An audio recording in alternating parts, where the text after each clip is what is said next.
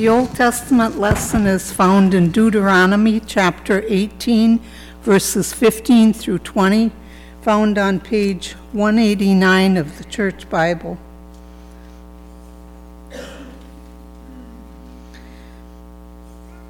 The Lord your God will raise up for you a prophet like me from among you, from your fellow Israelites.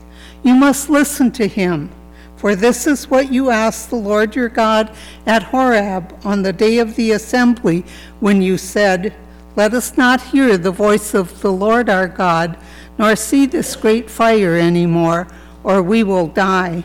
The Lord said to me, What they say is good. I will raise up for them a prophet like you from among their fellow Israelites, and I will put my words in his mouth. He will tell them everything I command him. I myself will call to account anyone who does not listen to my words that the prophet speaks in my name. But a prophet who presumes to speak in my name anything I have not commanded, or a prophet who speaks in the name of other gods is to be put to death. Here ends the Old Testament lesson. The epistle is found in 1 Corinthians chapter 8 verses 1 through 13 found on page 1133. Now about food sacrificed to idols. We know that we all possess knowledge. But knowledge puffs up, while love builds up. Those who think they know something do not yet know as they ought to know. But whoever loves God is known by God. So then, by eating food sacrificed to idols, we know that an idol is nothing at all in the world, and that there is no God but one. For even if there are so called gods, whether in heaven or on earth, as indeed there are many gods and many lords, yet for us there is but one God, the Father, from whom all things came and for whom we live. And there is but one Lord Jesus Christ, through whom all things came and through whom we live. But not everyone possesses this knowledge. Some people are still so accustomed to idols that when they eat sacrificial food, they think of it as having been sacrificed to a god, and since their conscience is weak, it is defiled. But food does not bring us near to God. We are no worse if we do not eat, and no better if we do. Be careful, however, that the exercise of your rights does not become a stumbling block to the weak. For if someone with a weak conscience sees you with all your knowledge, eating in an idol's temple, won't that person be emboldened to eat what is sacrificed to idols? So this weak brother or sister for whom Christ died is destroyed by your knowledge. When you sin against them in this way and wound their weak conscience, you sin against Christ. Therefore, if what I eat causes my brother or sister to fall into sin, I will never eat meat again so that I will not cause them to fall. Here ends the epistle, and in respect to the gospel, please rise. Gospel is found in Mark chapter 1, verses 21 through 28, found on page 990. Jesus drives out an impure spirit. They went to Capernaum, and when the Sabbath came, Jesus went into the synagogue and began to teach. The people were amazed at his teaching because he taught them as one who had authority, not as the teachers of the law. Just then, a man in their synagogue who was possessed by an impure spirit cried out, What do you want with us, Jesus of Nazareth? Have you come to destroy us? I know who you are, the Holy One of God. Be quiet, said Jesus sternly. Come out of him. The impure spirit shook the man violently and came, came out of him with a shriek. The people were all so amazed that they asked each other, What is this? A new teaching? And with authority. He even gives orders to impure spirits, and they obey him. News about him spread quickly over the whole region of the Galilee. Here ends the gospel.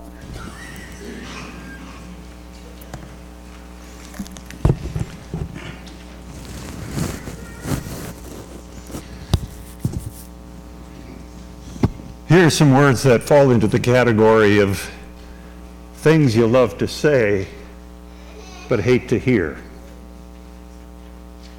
I was right. You see, I told you so.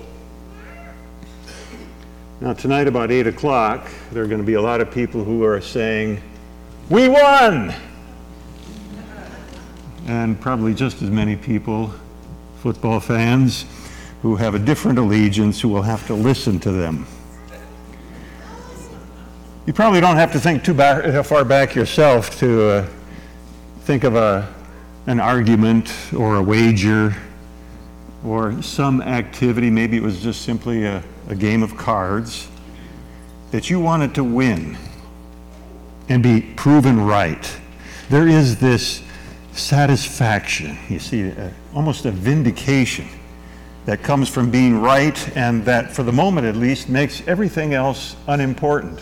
Not, it's true, not just in politics. I mean, we all know the feeling, don't we? I might have lost my cool, looked like a fool, angered my friends, started a fight, but at least I was right. Being right, winning the argument, that kind of goes along with standing up for truth and justice, right? It's the American way. But you know, too, that there's something about people who always think they're right that has a way of turning other people off. We husbands know all about that, right? You always have to ask when there's an argument at home do I want to be right or do I want to be happy? happy wife, happy life, right? Winning the battle doesn't always cause us to win the war. Well, St. Paul recognized that as he was writing to the Christians in Corinth. Being right, in other words, knowing the right thing and insisting on it, was causing a real problem there. One of the many problems that that congregation had. But those who were in the right there, by their rightness, were causing others to sin. And that, Paul was telling them, and, and to us today, makes right become wrong. The issue at stake there in the Corinthian church had to do with what we call Christian liberty. Knowing that in Christ we have the freedom to choose and to enjoy those things in life that God has created and that He does not forbid. Specifically, in their case, could Christians eat meat that had been butchered in, in pagan worship rites? And then some of which was sacrificed to idols, but the remainder was eaten at public banquets or, or sold in local meat markets. Well, some of the Christians were repulsed because the meat was from animals that had been offered to idols. But others were saying, well, who cares? We know all meat comes from God. We know there are no other gods in reality. That makes this meat no different than, than any other meat not offered to idols. So eat up, enjoy. Standing on the, the rightness of their Christian freedom, standing on the truth, these Christians were defiantly eating this meat, even with unbelievers at you know, neighborhood barbecues or, or other social gatherings. And consequently, the others who thought it was wrong were either bitterly offended, which itself is, is a sin, or they would perhaps give in and eat the meat themselves, but all the while feeling guilty for violating what their conscience was telling them. That also is sin.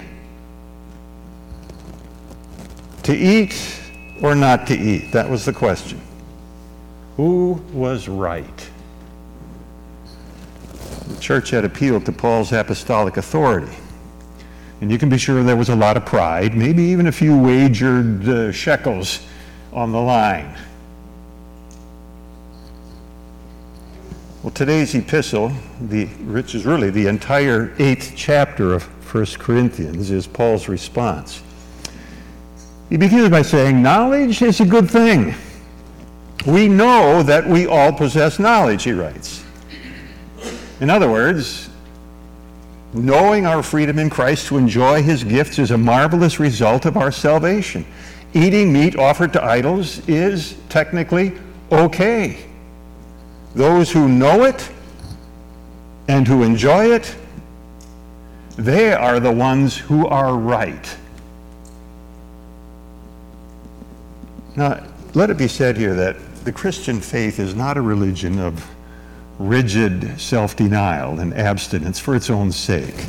I mean, over the centuries, many have tried to make it that to be a monk living in a monastery or to choose the single life even though you don't have the gift of celibacy, something we talked about last Sunday, you might remember, or to make fasting a requirement, or to forbid any form of eating or drinking, dancing, card playing. It's been implied that, that those who refrain from those things are the true Christians, or at least better Christians, and that this is more honorable and worthy lifestyle by which God is pleased. St. Paul would call that ignorance, to put it mildly. In fact, he as much as said that to the Galatian churches who were insisting that the Jewish rite of circumcision, which is a matter of utmost freedom, they were saying it was necessary if you wanted to get right with God. See, there are times when, when knowledge is not only good, but when it must be set forth strongly to combat error. Knowledge of moral right and wrong, for example, knowledge of salvation, knowledge of, of what to believe and how to live out God's will is based on the Word of God. When the truth of God's Word is threatened by error, it's necessary to set forth what's right. Faith and and conscience must be instructed by the Word of God. That's why Christians should always be in God's Word. Although Paul doesn't come down hard on those who would not eat the meat, I mean, he never does tell them to eat it. He does, in a way, say to them, let the Word of God instruct your consciences. That alone is what will free them up. I mean, why be wrong? Why be ignorant? Why be a loser? Christians should experience and enjoy their freedom. They shouldn't feel guilty about ordering a T-bone and a glass of, uh, of uh, Cabernet.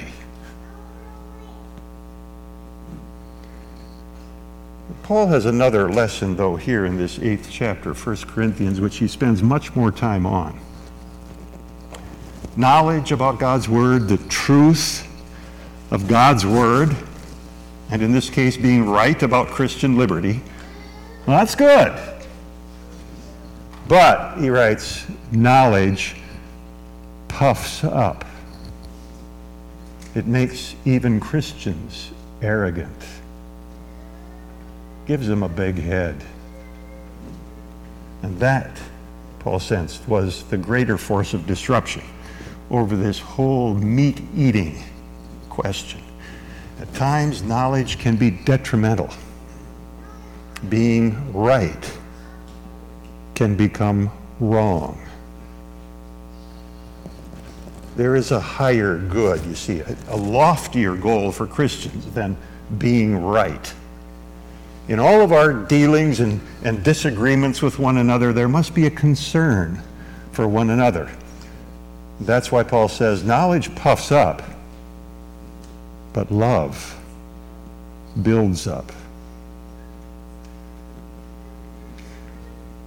How much do we love our brothers and sisters in the faith?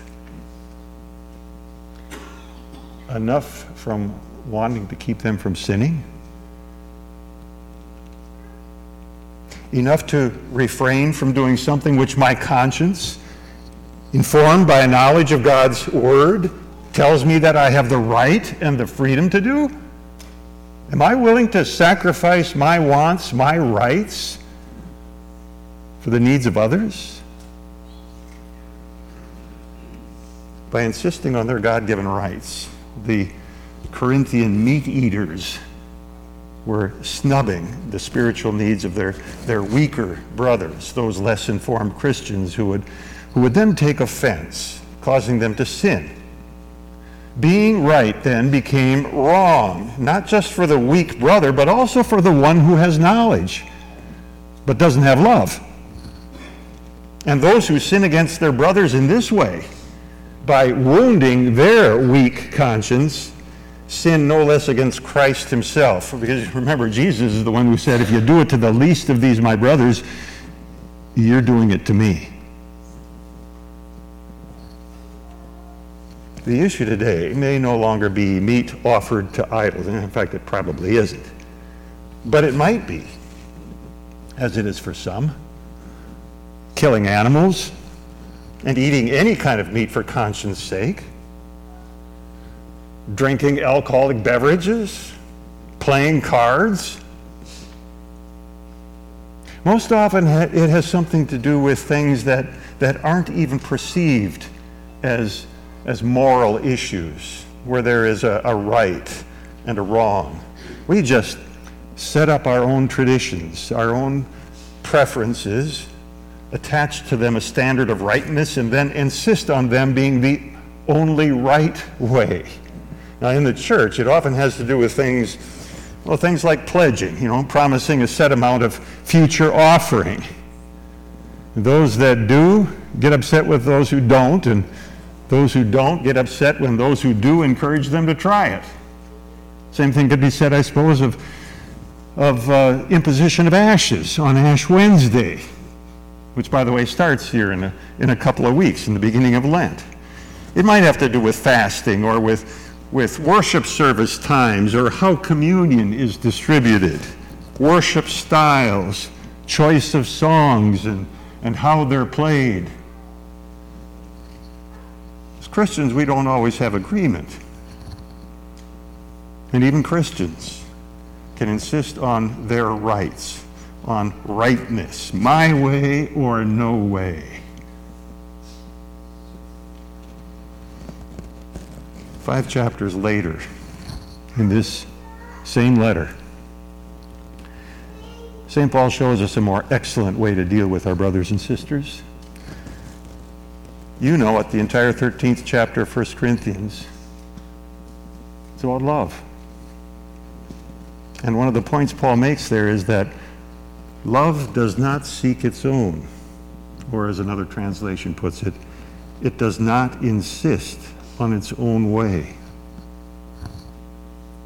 Love doesn't gloat in being right, winning arguments. Instead, its primary concern is the well being of others. To the Galatians, Paul writes, You were called to freedom, only don't turn your freedom into an opportunity for the flesh, but through love serve one another. And again, later to the Corinthians, let no one seek his own good, but that of his neighbor. You know, if we still want to be contentious about this whole thing of claiming our rights as free Christians, insisting on our own way, then finally I think it would be good for us to take a look at Christ Jesus. As God, it was his right, his duty almost, to stay in heaven. He was right. We, in our sin, we were wrong. By rights, we should have died in hell, and, and he should have stayed in the comfort of heaven. But love is never happy unless it's looking out for others. Because you see, love embraces grace not rightness. And grace is always seeking to help those who are wrong. Jesus sacrificed his divine rights in order to become a man, in order to suffer and to die in our place, taking our place there on the cross. The great exchange. He who was rich became poor for our sake, so that by his poverty we might become rich. Justice would have said that's the wrong thing to do. Those people deserve it. Stand up for your rights, Jesus. Don't be a loser. Get off that cross. Save yourself. Do it for the principle of the thing. Love does not seek its own. Thank God that His perfect love sought us out and did the wrong thing in saving us. You know, for us Christians, there is a constant tension throughout life in the exercise of our freedom, a tension between the enjoyment of the world and, and self denial of the world. St. Paul teaches us today two lessons about that tension. First one is knowledge is good. Know what the truth of God's word says. Have informed consciences as you relate to others, especially in these matters of Christian freedom. Free up your consciences. Get on with life. There are more important things in the kingdom than, than meat offered to idols. Secondly, he would teach us that, that knowledge, truth, must never get in the way of love.